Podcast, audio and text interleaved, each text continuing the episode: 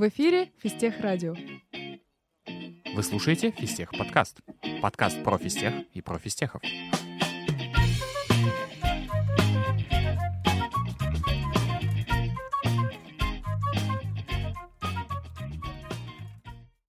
Доброго времени суток. На связи Слава. И сегодня у нас в студии представители клуба ДНД на физтехе. Виталий Кондратюк, бессменный глава и один из мастеров. Артем Васильев, замглавы и тоже мастер, насколько я понимаю. И Алексей Кореев, самый старый из игроков клуба, тоже мастер. Ну что, ребят, расскажите, что такое ДНД на физтехе? Так, ну, вообще там часто возникали споры, ДНД ли мы на физтехе. Я бы скорее назвал его НРИ на физтехе. Значит, воспоминания некоторых людей, которые говорили о названиях. Но исторически играли только в ДНД, поэтому и ДНД. Ну, собственно, давайте расшифруем. Dungeons and Dragons, подземелье дракона, наверное. Давайте, может, это расскажем тех, кто не знает. В каком сериале в ДНД играли? В «Теории Большого Взрыва»? Не помню, что теории. В «Очень странных делах» играли. ДНД на физтехе... ДНД, в принципе, не только на физтехе. Это одна из самых популярных настольных ролевых игр в мире. И, собственно говоря, наверное, это обуславливает тот факт, что мы называемся ДНД на физтехе и преимущественно играем по этой системе. Давайте, может, какая ролевая игра вообще. Сначала ролевых, потом настольных. Собственно, ролевых — это означает, что берешь на себя роль какого-то героя, тебе некто, назовем его ведущим пока, описывает происходящее, делаешь какие-то решения, кидаешь какие-то кубики, что-то происходит, ты за этим наблюдаешь, в этом участвуешь. То есть такая вот категория фана, веселья. А настольно, потому что это все происходит без костюмов и не в чистом поле, как это, например, бывает в полевых или кабинетных играх, а вот именно за столом. Иногда даже онлайн бывает. Вот. Ну, вот отлично называется ДНД, потому что в ДНД играли. Сейчас уже ДНД доминирует у нас все еще в клубе или больше систем? Ну, у нас много разных систем, но по количеству игроков и мастеров все еще ДНД превалирует. Оказывается, что все-таки ДНД-мастеров сейчас меньше, чем всех остальных мастеров суммарно взятых. Ну, интересно. Хорошо, а когда вы, собственно, образовались? Так, ну, образовались мы, получается, весна 2019 года. Не так давно, на самом деле. Нет, осень 2019 года. Ко мне тогда... Октябрь, да. Ну, в общем, ко мне в августе пришел Максим Антипов. Кстати, если он будет этот подкаст слушать, это первый привет на сегодня Максиму Антипову, легендарной настолки Фапфа. Вот он мне приходит и говорит, вот надо делать что-то ролевое. Я говорю, а ты ролевик? Он такой, не ролевик, но что-то про ролевые игры знаю. Вот я вам буду писать сценарий, вот мы там... Как-то стемфоп или точка, где он там работал? Он был главным декоратором стемофоп на тот момент. Он там говорит, ты там что-то делай, ты что-то шаришь. Я говорю, ничего не шарю. В общем, и мы тогда стартовались. У нас было 1.5 мастера, потому что еще на полставки Колю Пака попросили водить. Если Коля это был слушать, это тоже привет, конечно. Коля Пак, мы тебя помним. Был еще один мастер, который вел как раз уже другую ролевую систему Pathfinder. Ну, по крайней мере, с нами он связан никак не был. Максим вот меня затащил. Ладно. А сколько у вас сейчас человек? Ну, сейчас... Полтора мастера, сейчас я видел что-то типа 11 мастеров. 11 мастеров был в открытой игре. Артем там статистику видел суммарно. Да, я сейчас, наверное, не найду, но не все мастера пришли на открытую игру в сентябре, то есть у нас... Это у вас типа как-то первосентябрьское... Там, да, вот, мы на день первокурсника уже, можно сказать, традиционно проводим так называемые открытые игры. Это мероприятие, где каждый желающий может прийти, сесть за стол, взять какого-то готового персонажа и поиграть в настольные ролевые игры по разным системам. Хорошо. А вот, ну, так сказать, для человека, который с этим вообще не знаком, в каком формате это примерно проходит? То есть вы как-то... Вы собираетесь там в определенных местах, или это вообще может быть там рандомное место? Как-то? Это по договору с мастером. Самое часто это ГК, ЛК. Иногда онлайн собираются там через Google Meet. Вот. Приходишь, собственно говоря, мастер тебе описывает какие-то... Что происходит, ты ему даешь какие-то результаты. Вот, там, если он тебе говорит, что ты в пещере, ты говоришь, что ты прячешься в основном. Или что там еще можно делать в пещере, я не знаю. Ну, в первую очередь для игры необходимо со стороны игроков по одному листочку А4 заполненному, 7 кубиков с разными числом граней, там 4 грани, 6, 8, 10, 12 и, самое главное, 20. А я, кстати, правильно понимаю, что вообще ни одна игра, ну, вот, настольно-ролевая без кубиков не обходится? Это неправда. У нас в открытой игре, кажется, был Коля, который... Коля Спицын, тоже привет, запускал ролевую игру, которая была основана на карточках. Вот. Поэтому то, что сказал сейчас Алексей про кубы и листики, ну, это традиционный, классический. А так можно играть и без кубов и без листиков. Если вспоминать, как мы начинали, вообще вот мой путь в ДНД, мы играли вытаскиванием карточек из шляпы, и там были числа, это было весело. Зато самплироваться сколько нужно, вот.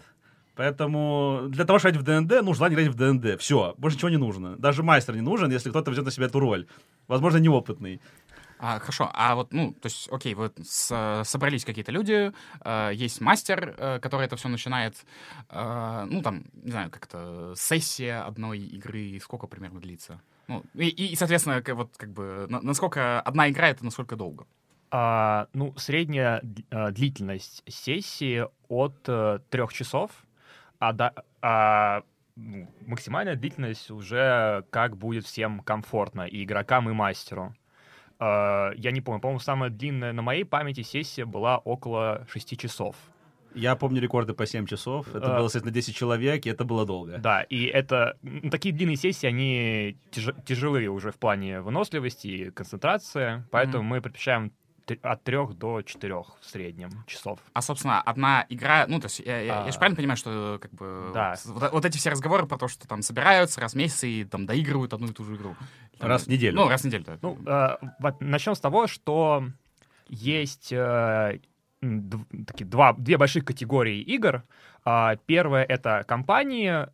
Компании — это какой-то большой длинный сюжет, который можно вести много сессий, там, вплоть до нескольких месяцев, может, полгода. И игроки, играющие в компанию, они собираются на регулярной основе и проводят вот эти 3-4-часовые сессии, где двигают сюжет вперед. Также есть так называемые ваншоты. Это короткий сюжет длиной в одну сессию. И в таком случае игроки вот просто собираются в какой-то день и играют весь сюжет до конца одним махом. Угу. Ну, хорошо, а вот у вас в каком примерно процентном соотношении вот эти варианты?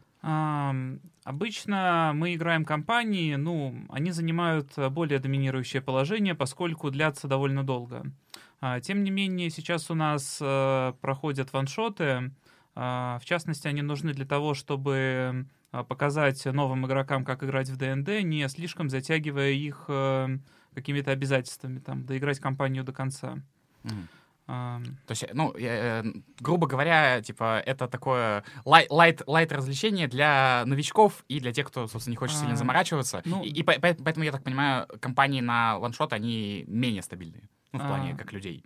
Потому что у меня просто сосед, собственно, тоже у вас там чем-то активно занимается. Собственно, от него я про вас и узнал, на самом деле. Вот, он рассказывал, что у вас вот этот стол — это что-то типа либертарианской общины.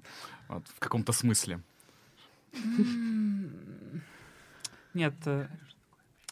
Нет, дело в том, что, опять же, ваншоты — это разовое мероприятие. Люди нашлись, например, вот у нас есть группа ВКонтакте, в которой мы пустим сообщение о том, что вот проводим ваншот, собираем 5 человек игроков. Ваншот провели, 5 человек разошлись, может быть, когда-нибудь будут играть во что-то еще. Компания — совсем другое дело. Там мы собираем 5 человек на то, чтобы играть 3 месяца, собираясь раз в неделю. 3 месяца — это минимум. Это порядок величины, может быть, меньше, но... рассчитывать нужно на такое. В среднем 3 месяца. Я не видел компании, которые за 3 месяца заканчивали, честно говоря. По-моему, в среднем полгода, наверное. Я недавно провел компанию, которая закончилась за 3 месяца. Ух. Там вот опять же какие-нибудь максимальные масштабы того, насколько это может длиться. У нас 2 рекордсмена. Наверное, злая компания, топ-1 рекордсмен. Сколько сейчас? Леша Василевский, привет, обязательно передаем. Да, злая компания. Сколько она сейчас длится? Она началась в начале февраля прошлого года. Ух. Ей год или 2 сейчас? Полтора. Полтора. Второй рекордсмен — это спуск Авернус. Это привет Мирославу Антоновичу. 2 года играли, кажется. Если собираться регулярно, то обычно... То быстрее, да. Быстрее, но дело в том, что если играть компании условно года 2, то бывает так, что уже игроки устают, и ведущий устает это вести, и хочется уже как-то заканчивать. И там та самая слитая концовка, которую никто не ждал. Не всегда, но все умирают. По-разному. Да, все умирают, такая концовка. Кстати, по поводу ваншотов я бы немножко поправил то, что говорил Алексей. Это вообще неправда, что это совершенно разное мероприятие. Иногда просто бывает, что ты не хочешь заморачиваться тем, чтобы искать людей на постоянку. Я сейчас ввожу серию ваншотов, которая идет в общем сценарии, но при этом там партии совершенно разные люди приходят. В общем, история о том, как совершенно случайные люди спасают долину от войны с Ордой, всяких чудовищ, и, в общем-то, каждый что-то делает, это вносит целеб в общий сюжет, и каждый приходящий с новый игрок приходится ему действовать в условиях того, что натворили какие-то люди до него. Возможно, желавшие просто посмеяться, возможно, не очень умные, возможно, на стороне врагов, в общем. И потом-то ты приходишь, сначала разгребает то, что произошло до тебя. Это уже довольно свой специфичный режим игры. Вот. Называется Adventure Path, таких было всего 2, по-моему, у нас в клубе, я бы сказал. Интересно. Окей, хорошо. Ну, давайте тогда немножко про вас, собственно. Так сказать, ваш путь в ДНД. Ну, вот Виталий уже упомянул про, так сказать... Очень немного. Очень немного, но, собственно, как вы вообще к этому пришли? Потому что я вот, по-моему, про ДНД узнал в классе в 10-м. Вот, начал читать книжки и писать конспекты по этому поводу. Не больше. Вот. То есть как-то там... Были ли у вас какие-то там собрания там в родном городе? Если это там не Москва, или там еще какие-то, или вы там только уже на физтехе к этому приобщились? Так, ну, если начать с меня, собственно говоря, я немножко говорил про то, что как ко мне пришел Максим Антипов, и все это появилось. Немножко откатиться назад, 2017 год. Нам было чем-то надо развлекаться во время выездных олимпиад. Собственно говоря, меня познакомили с этой темой человек, который книгу игрока не читал, и до сих пор, по-моему, тоже не читал. И я, по-моему, до сих пор не читал, при том, что вот у меня 2017 года сколько у меня... Да, я поясню, книга игрока — это базовая книга правил. Да, самая базовая книга правил. А теперь представьте, что есть мастера, которые не читали. А сколько там страниц, извиняюсь? Алексей? Вообще там страниц 300, но для базового понимания игры достаточно прочитать, 100. Там большую часть занимает описание заклинаний, которые вряд ли понадобятся. Недурно. Если играть пати варваров, да. Собственно говоря. И... мы начали как-то развлекаться. Мы сказали, вот есть книга игрока, мы читать ее не будем. Он дал нам листы и сказал, вот что-то с ними делать. Мы кидали вообще не то, что надо, не то, когда надо, и украли корону с головы короля при помощи одного броска. В общем-то, мы прошли какую-то авторскую кампанию за 4 дня Олимпиады, спустя год еще одну авторскую кампанию, потом чел сказал, что он больше не хочет водить, и начал я водить. Собственно говоря, а дальше все мастера начинали с того, что пишешь сценарий, поскольку люди спасают мир, будучи крестьянами. Вот, я тоже такой был, это как полагается. Вот, и в первом курсе я водил непостоянный стол здесь, на ФПМИ, тогда еще на фифте. Все какие-то ребят, которые после первой сессии половина из них отчислилась, половина сказала, о нет, надо закрываться, и перестали играть. А потом Максим Антипов. Я уже, когда говорить не о себе, а о клубе, проговорю, что там произошло, начиная с 2019-го, ковида и заканчивая сегодняшним днем. Я сейчас передам слово Алексею, как человеку, который помнит вообще, что с клубом происходило. Ну-ка. В 2019 году осенью, помимо того, что появился, соответственно, клуб ДНД на физтехе, также параллельно, так совпало, стал развиваться клуб настольных игр, настольный физтех. А вы с ними, кстати, насколько сильно взаимодействуете? Я на BTK очень люблю, при этом передаем обязательно. Да, передаем. Очень много для нас сделал всего. Так сказать, спойлер, он у нас, возможно, скоро тоже будет. Отлично. В общем, он смог аккумулировать любителей настольных игр тем, что проводил настольные вечера раз в неделю. Таким образом, стал набираться поток желающих, среди которых довольно существенная часть также захотела попробовать и настольно-ролевые игры в том числе.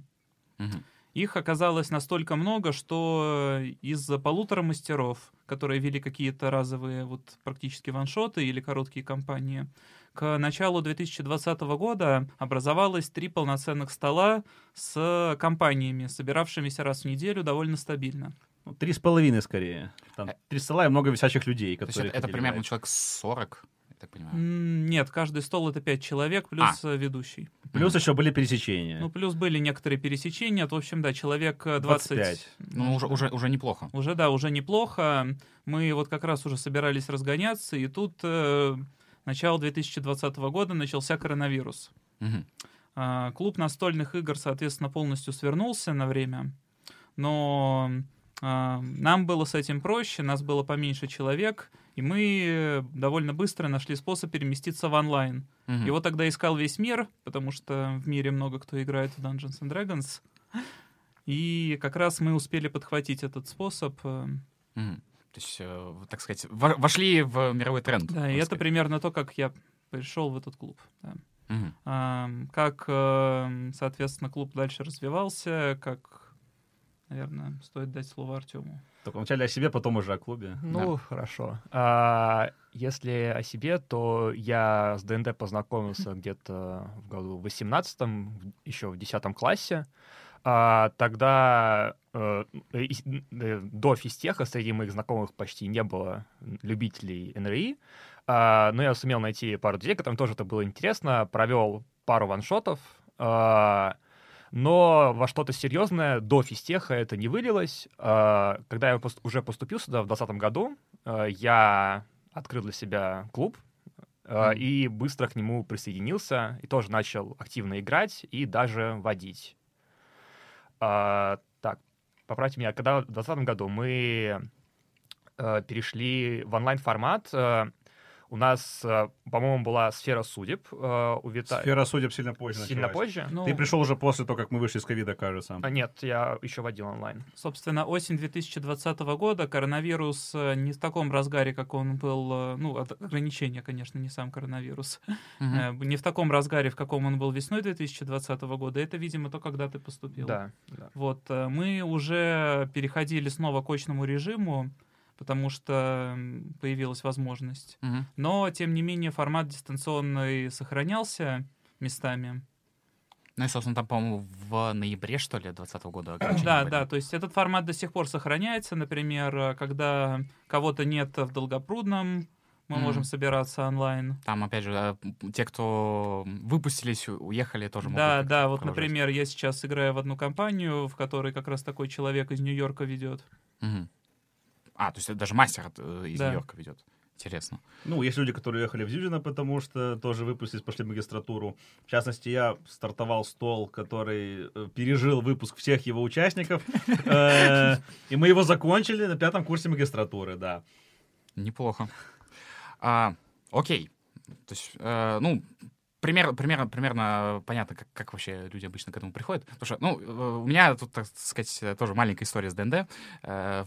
Тоже где-то в 10 классе я про это узнал. Собственно, начал искать литературу, нашел и книгу игрока, и книгу мастера, пытался в это все погружаться. Вот, в итоге у меня где-то со школьных времен остались конспекты по тому, как это должно выглядеть. Вот. Потом, собственно, я познакомился со своим соседом, который у вас мастер. Он на них посмотрел и очень долго, так сказать, задумчиво смотрел на меня. Типа, зачем? В чем смысл? Вот. В общем... Такой тоже банальный вопрос. Насколько вот формализм важен в играх этих самых, в частности, в ДНД? То есть, зависит от мастера. Есть мастера, которые прописывают каждую букву, каждую комнату в подземелье. Да, передаю привет Алексею, который сейчас вот тут сидит. Есть мастера вроде меня, которые ничего не прописывают, часто кидают кубики на случайные события, прям совсем случайные, где-то какая-то импровизация. В общем, вопрос в том, чтобы ты делал игру, которая нравится твоим игрокам. Если ты хорошо понимаешь, что происходит, то есть Патя не просто гуляет, как, кажется, то у вас с Федей было, когда вы просто шли из города в город и кидали кубики свои на события. Скажи про это, пожалуйста. Именно, да. У нас был такой эпизод, когда мы не знали, что делать, и просто пошли куда-то, и всю игру кидали случайные события, искали, так сказать, приключения на одно место. Это был необычный опыт, но менее веселым эту игру не сделало. То есть, я так понимаю, это, грубо говоря, если я правильно понял, есть мастер, который может прописывать эти самые детали, и это даже будет хорошо. А может и не прописывать, тоже будет хорошо. Поэтому тут, значит, зависит от того, кто что практикует. Я практикую то, чтобы, во-первых, просто знать какую-то историю мира, в котором я вожу. Мне записи не нужны, потому что я их не смотрю. Я просто вот читаю это все заранее. Записываю, что имена NPC и названия каких-то городов, чтобы они хотя бы одинаковые составлялись. Вот Алексей, мастер, который много записывает, расскажи, зачем ты записываешь материалы для игр? Дело в том, что я предпочитаю также играть с людьми, которым это, наверное, больше нравится, чтобы мир был, по крайней мере, для меня и для них консистентен в своей логике. То есть, если, например, команда встречается с монстром, у которого какой-то иммунитет к огню, то хотелось бы прописать в истории, чтобы ему не было жарко в какой-то момент. Вот за такими механическими вещами хочется послеживать, скажем. Окей. Опять же, я так понимаю, что... Я примерно понял, насколько от мастера все зависит. Банальный вопрос. Насколько история должна быть каноничный, если так можно выразиться. То есть, типа, ну, вот есть, собственно, вот эти книги игрока, книги мастера, в которых есть какие-то вот эти самые... Они не про историю, они про то, как водить. А то есть там «Бестиарий», по-моему, еще была какая-то книжка. Ну, да, то есть я, опять же, могу привести пример. Есть такой монстр под названием Лич. Возможно, известный многим. По его статблоку из мануала монстров у него иммунитет к атакам оружием, которое при этом не магическое. Это может быть не очень хорошо для истории, потому что в истории, которую делает мастер, например, этого Лича способна победить толпа воинов вооруженных. Соответственно, если смотреть внимательно на правила, то можно как-то поймать себя на противоречии. Можно этого не делать, можно к этому не придираться и оставить историю так, как ты ее себе придумал. Чтобы, главное, чтобы ставить ее во главу угла. Ну, можно вспомнить, что сказал Гарри Гага, кстати, отец ДНД, что правила мастеру нужны, пока они ему самому нужны. Тут взгляд разный совершенно. Главное, чтобы история была хорошая. Вот вопрос, то, как видит мастер, вот это так и правда и есть. Правила помогают. Говорили об истории, на каноничность может подумать, что вот ГМ копирует сюжет «Властелина колец», потому что будет каноничнее. Ну, есть и такие истории, есть и другие. Я знаю мастера, который сейчас запускается по сюжету «Цивилизации». Вот писать его поселенцам, который ходит от Манвин раздвигает. Я еще сам запускаюсь по какой-то книжке совершенно случайной. Есть те, кто берут какие-то сеттинги стандартные, те, кто придумывает свои сеттинги, тоже бывают. В общем, каноничность истории зависит от того, чего хочет мастер. Неплохо бы придерживаться каноничности самого состояния сюжета, но это скорее такие вот писательские дела. Ну, то есть, чтобы была завязка, была развязка четкая какая-то. Это даже не требуется.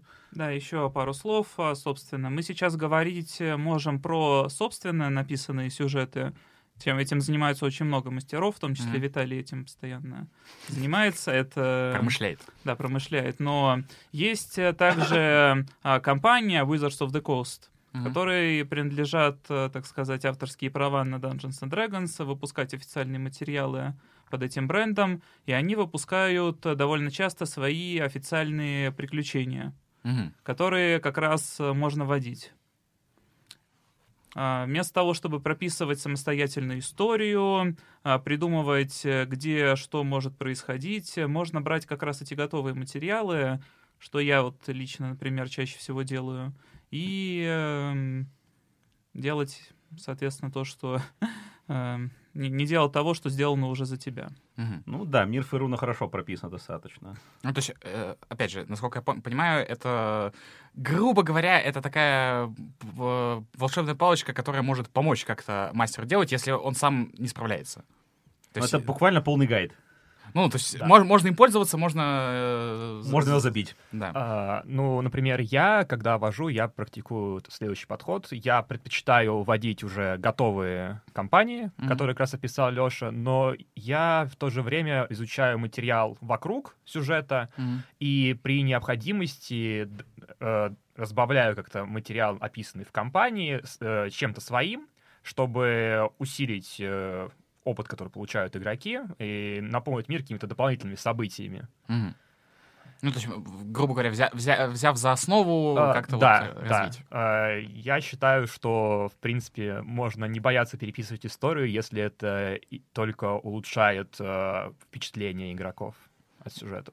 Ну, тут кто-то уже успел сказать, что я пишу сюжеты сам, это частично только правда, просто сейчас я вожу не сколько от ДНД, сколько Зов к Тулху, это Энри по Лавкрафту, вот, и там тоже свои материалы, Сэнди Петерсон хорошо старается, и, собственно, все, что с ним связано, Хаосиум, это буквально вот Визарда только для мира Зова к Тулху. А так, собственно говоря, по эту систему любой рассказ подойдет. То есть не то, что значит, что пишешь что-то с нуля. С нуля писать сложно. Я вот скажу, те, кто играет в сферу судеб, те знают, что писать с нуля сложно. Это компания, которая писала долго и потом долго выводила, она такая себе. Вот, поэтому письменный материал помогает, писали профессиональные люди. Вопрос уже, то, что жанры бывают разные. Кажется, сравнить компанию по Вархаммеру, компанию по ДНД, они обе такие написаны заранее, но совершенно разные миры.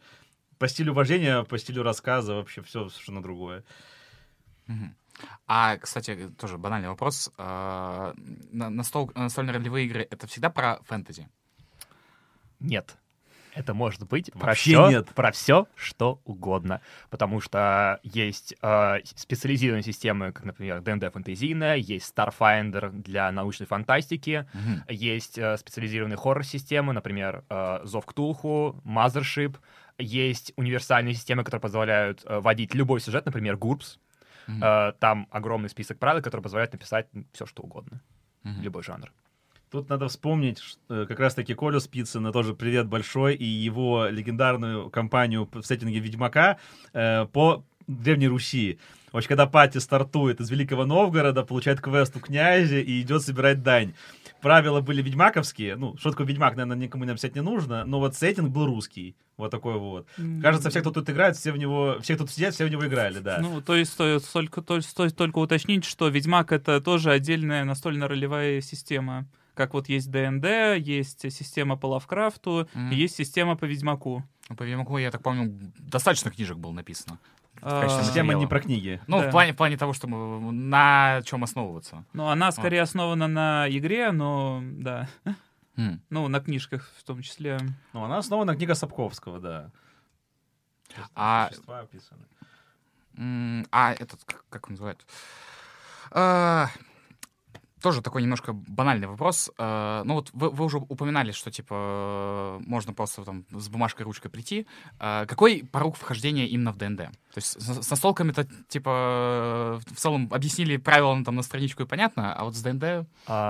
Как показывает наш опыт проведения открытых игр, порог нулевой. Потому что любой может прийти, мы можем объяснить ему буквально за 5-10 минут необходимые правила и начать играть. Да, вот я говорил, что базовая книга правил вообще на 30 страниц. Для самостоятельного изучения большая ее часть существенная вообще не нужна. Но если есть человек, который вообще понимает правила, то можно сделать выжимку за несколько минут самого важного. Даже так. Чем заниматься у нас мастера? То есть есть человек, который приходит, за 5 минут тебе вводит, что нужно делать. А так порог вхождения нет, у нас вот такой градиент вхождения. То есть чем больше у тебя опыта, чем больше у тебя знаний, чем больше у тебя не только книги игрока, а еще и других сценариев, опыта смотрения за играми, опыта чтения всяких книг. Именно вот чисто вот книги там, для игроков, для мастеров. Тем больше ты лучше играешь. Лучше в том плане, с тобой интереснее, у тебя динамичный сюжет, у тебя прописанный персонаж, с тобой просто банально веселее, потому что, когда играют люди, которые ничего не понимают, приходится вот так вот водить за ручку, чтобы они правильно все делали и не умерли случайно. Вот. Поэтому профессиональные столы, сюда зайдешь, там очень динамично происходит, вообще ничего не понятно, что там происходит. Если сразу увидеть, что... Но при этом люди пишут буквально свою книгу. Да. Вот, еще, да, хотел сказать, что по опыту в пороге вхождения самое такое сложное, возможно, для людей, это создать своего персонажа, вот визуализировать его, и чем бы он хотел заниматься по жизни. Ну вот. Я просто вот тоже как раз про персонажа видел этот, собственно, ваш листочек А4. Страшно. Там что-то 50, что ли, характеристик каких-то? Это нет, характеристик всего 6. Это физические характеристики и ментальные, то есть... Ну вот эти вот там здоровье, ум там... Ну да, вот 6, просто их надо заполнить, это делается быстро. Главное представлять, что персонаж из себя представляет, чтобы знать, как вот эти чиселки заполнять. Остальное — это простая механика. Я рисую предположить, что Слава видел листок не ДНДшных Ктулховой, там, правда, около 30 характеристик. В общем, я скажу так, лист сложный, да, согласен, я его из игры убрал, потому что теперь я получаю персонажа в текстовом виде. То есть мне пишут «Сочинение — мой персонаж». Вот, уже потом мы что-то с этим делаем, если вдруг нам надо. Я сейчас, буквально у меня завтра будет игра, мы взяли Warhammer, мы из него половину листа удалили, мы что-то там оставили, что-то не оставили, вписали какие-то вещи, которые связаны с книгой, по которой я вожу.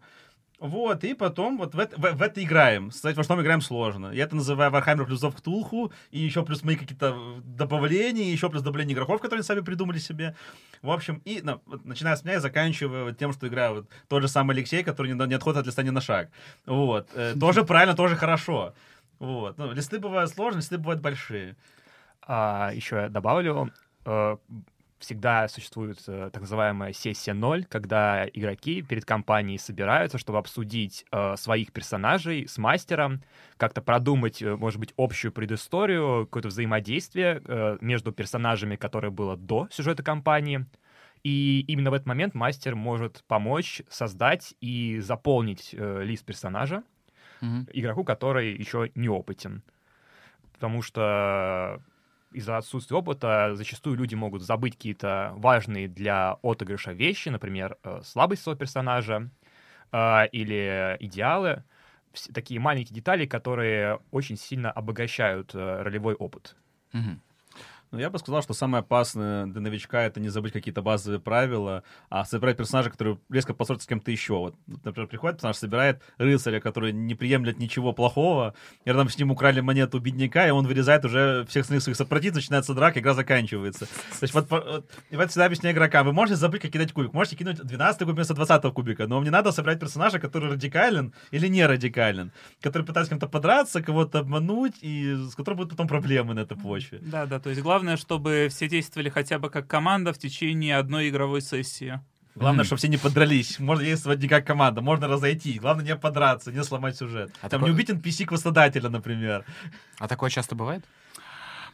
С неопытными игроками. Даже иногда с опытными, но, в общем... С опытными даже чаще иногда бывает.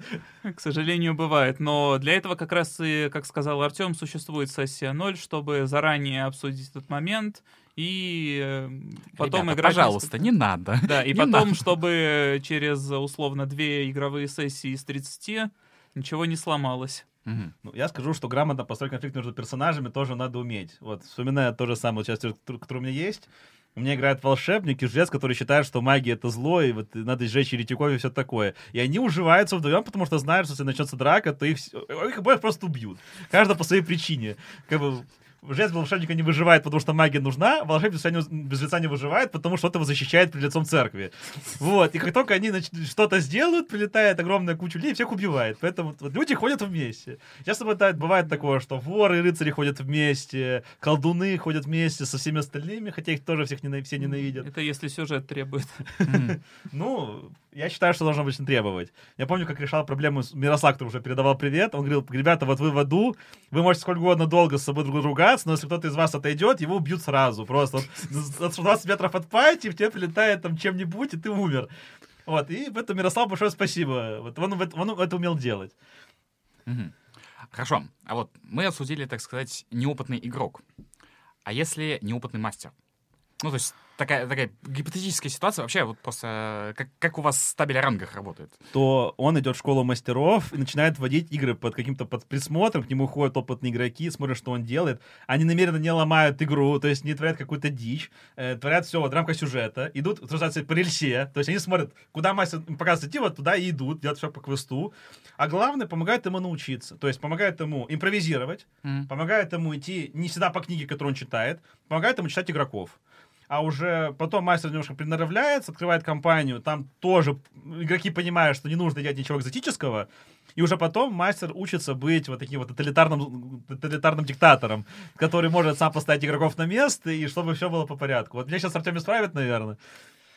Ну, я в своих играх уважаю желания игроков, и не считаю себя никаким диктатором, потому что, на мой взгляд, игроки также имеют право двигать сюжет и создавать его, как и мастер. Добрый бог. Ну, я просто скорее к тому, что опытный мастер умеет работать с игроками, которые делают что-то, что он не хотел бы, чтобы они делали, а неопытный не умеет. Поэтому вот неопытному мастеру главное, чтобы были игроки опытные, которые с ним справятся. Вот. А, ну, просто, так сказать, гипотетическая ситуация, что к вам пришел какой-то товарищ, который говорит, что он вроде что-то понимает, вот, и говорит: я хочу быть мастером. Это не гипотетическая ситуация, это реальная ситуация. Мне стабильно пишут люди, которые: хочу водить. Я говорю сразу: вот, напиши какой-то сценарий, желательно либо готовый, то есть возьми готовый, что-то с ним сделай. Либо есть люди, которые прям не хотят писать, не хотят читать сценарий, поэтому вот возьми гайд по написанию сценариев, напиши сценарий по этому гайду. Вот, пара книг. Собственно говоря, и вот напиши, там, в воскресенье, в субботу проведи игру, к тебе придут, посмотрят, там 3 игры проведешь, чтобы познакомиться, дальше уже будешь считаться мастером. Ко мне приходят люди, которые говорят: хочу вот открытую игру ввести, или там хочу на эпике ввести, то есть это большие наши игры. Я, конечно, запрещаю такое делать, вот, потому что надо научиться. То есть либо ты приходишь с опытом, вот видно, что ты понимаешь, что происходит, либо ты ведешь там 3-4 игры. Вот, кажется, твой сосед, вот он вполне себе у нас водил по указке, вот, Зов Ктулху, это было очень приятно играть, потому что я, как вечный ГМ, сесть за стол, придать свои кубы, это дорогое дело. Да, то есть суть в том, что прежде чем запускать что-то масштабное, такое вот, опять же, на 30 недель, хотелось бы же посмотреть, ну, как человек проведет 3 таких ваншота, И, соответственно, как раз это поможет ему также набраться опыта какого-то. Сейчас, кажется, Леш, вроде как ты со школы мастеров начинала, правильно помню? Нет, началась осень 2020 года, и ты сказал, что нам нужны мастера, иди срочно водить компанию. Ну, по-моему, ты до этого что-то водил. Несколько ваншотов. Вот расскажи про свой опыт, как человек, который с нуля до короля поднялся чисто под нами. Так, ну опыт какой? Опыт в том, что я сыграл одну кампанию, опять же, это заняло полгода, как водится. Потом начался сентябрь 2020 года, и в клуб пришло еще больше желающих поиграть. Мы вот буквально с 20 человек вышли на уровень еще большего количества. 60, по-моему. 60. И клубу понадобились срочно люди, которые умеют что-то водить. Хоть что-то, я бы сказал. Хоть что-то, да. Вот. Соответственно, я тогда водить особо не горел желанием, потому что у меня тогда был 4-й курс.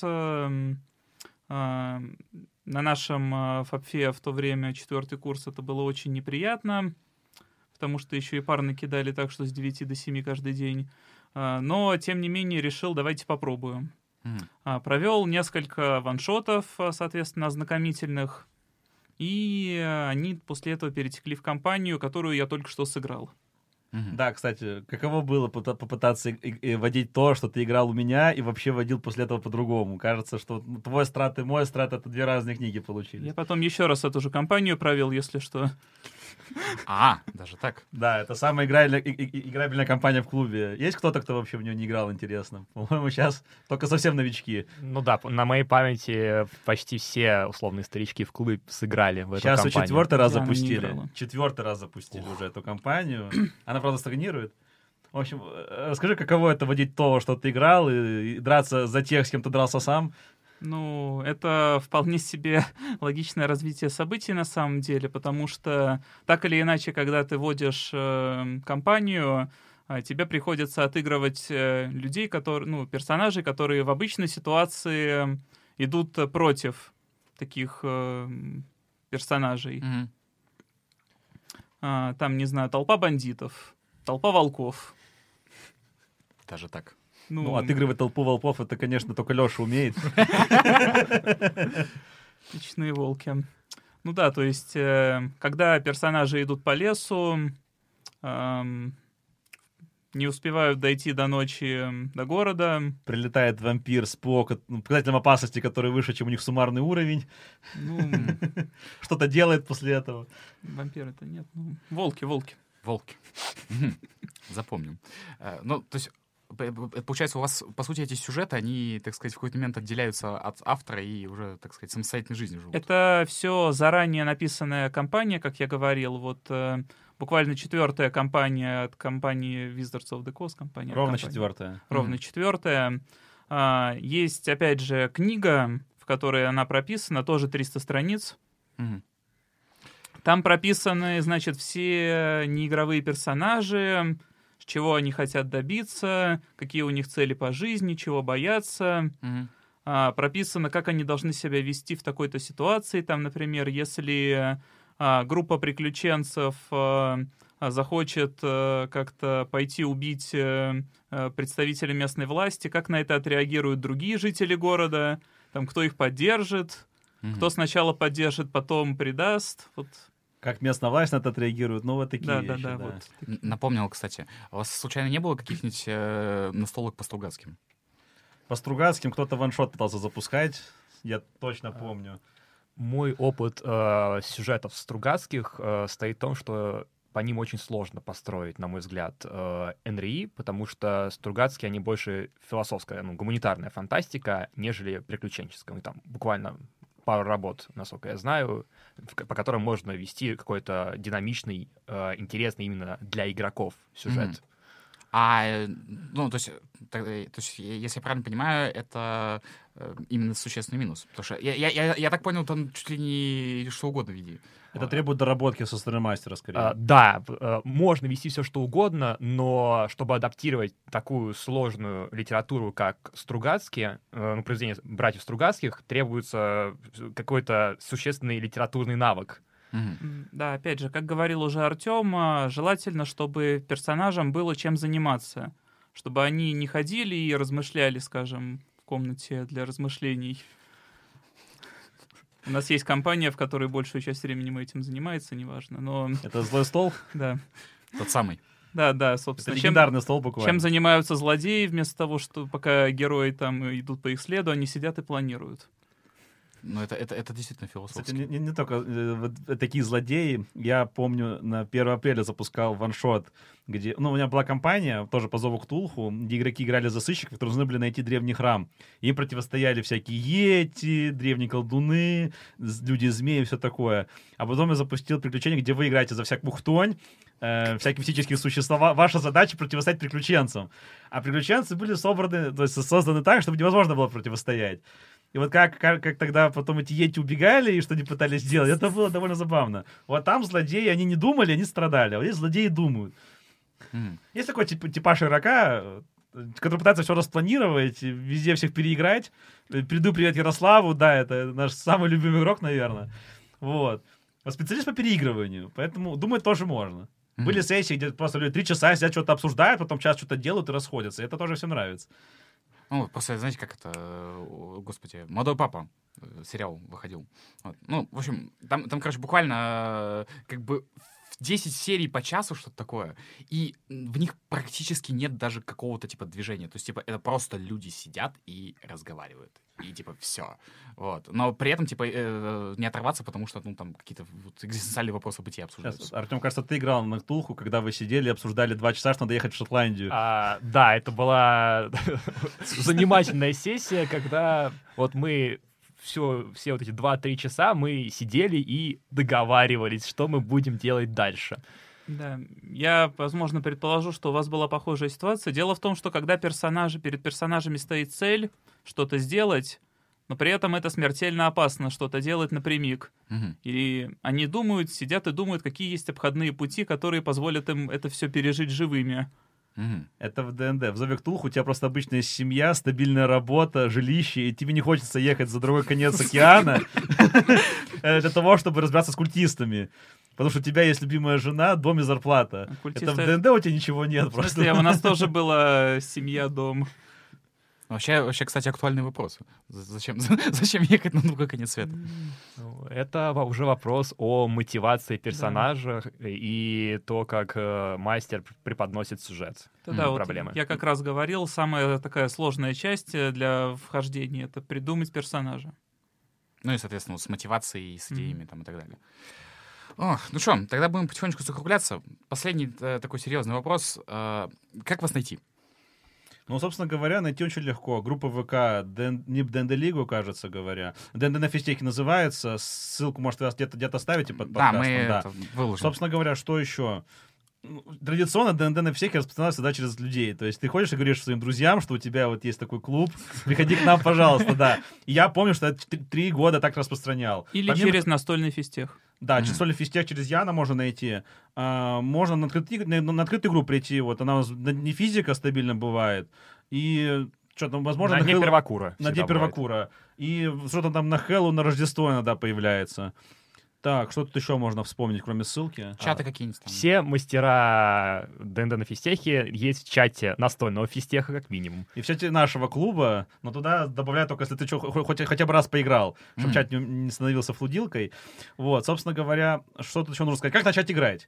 Открываете нашу страницу, там есть блог с контактами, там есть люди. Пишите любому из них в личное сообщение, что-то с ним обсуждаете. Вариант номер 2. Я стараюсь поддерживать в актуальном состоянии табличку, которая называется «База столов». Такая табличка в Гугле. Android даже поддерживается в актуальном состоянии. Там тыкайте просто на ячейку, там написано, что в столе происходит, во что играет, кто ведет. Кто же пишет человеку, спрашивайте его. Либо смотрите анонсы разовых игр, знакомьтесь просто там с людьми лично, что-то спрашиваете. Или просто пишите кому-нибудь там в сообщение в ЛС-группы, я там раз в 3 дня отвечаю, хочу играть, что делать? И вас там отправляют куда-то. Понятно. Ну и тогда по скриптам приветы, кому там хотели передать. Я уже всем приветы уже передал, наверное. Ну, Николай Пак. Коле Паку привет передали, да, это один из наших самых первых мастеров. Вот. Наверное, еще надо сказать, во что у нас играют, потому что не обсудили ни разу. Артем, перечисли все системы, которые когда-либо появлялись? Когда-либо появлялись, это будет очень сложно, но на текущий момент у нас есть активные столы по ДНД, по Зову Ктулху от Виталика, Pathfinder второй редакции. Да, привет Диане и Тиграну. Тройка людей, Диана, Тигран, Лёш, которые просто пришли и подняли Pathfinder с нуля. Так, если не изменяет память, у нас есть столы по GURPS. По GURPS есть играющий стол. По Warhammer наполовину играющий стол. Нет, это не стол, это просто какие-то случайные мероприятия. Вадим пытается что-то делать. Правда, пытается. Он, правда, никого не собирает, но пытается. Дальше, во что у нас еще играли?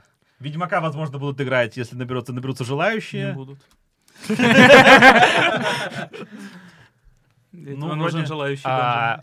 Периодически Коля Спицын проводит ваншоты по... По системам Коля Спицына, да. По каким-то маленьким нишевым системам. Вот, ну, кроме этого, у нас есть кабинет-ролевые игры. Просто берешь лист, никаких правил, ходишь по кабинету, по аудитории, общаешься с другими персонажами, выживаешь, сорочно, есть вот as-is. Вот как оно есть, так и вживаешь, так общаешься. Ну, это разовое. Да, это разовое. Это раз в год я вот пишу, когда мне хватает на это времени. Что у нас еще есть? Помимо открытых игр есть так называемые эпики. Это большое мероприятие, когда собираются несколько столов и несколько мастеров и вводят общий сюжет. Поправь, по-моему, у нас было 3 эпики уже за все время. Была эпика про Гандалкип, эпика про Маскарад, эпика про данж. Про данж, да, где бегал, летел дракон, который всех бил. И еще была одна эпика. Нет. Не было? Ладно. Значит, я помню. Ну, в общем, это такое тоже разовое, большое мероприятие, где много игроков, много мастеров и один общий сюжет. В общем таймлайне, да. Один стол что-то плохое делает, и все столы страдают. Это лучшее, что есть в этом формате игр. Угу. Все, наверное, даже все, что мы хотели сказать про клуб. Вот. Да. Ну, приходите к нам играть, мы вас ждем. У нас мастеров очень много, игроков сейчас... Прибавилось, да, но мест прям очень много. Постоянно пишут люди, хочу водить. Вот, приходите, найдем, в общем, давай. Замечательно. Ну что, спасибо вам.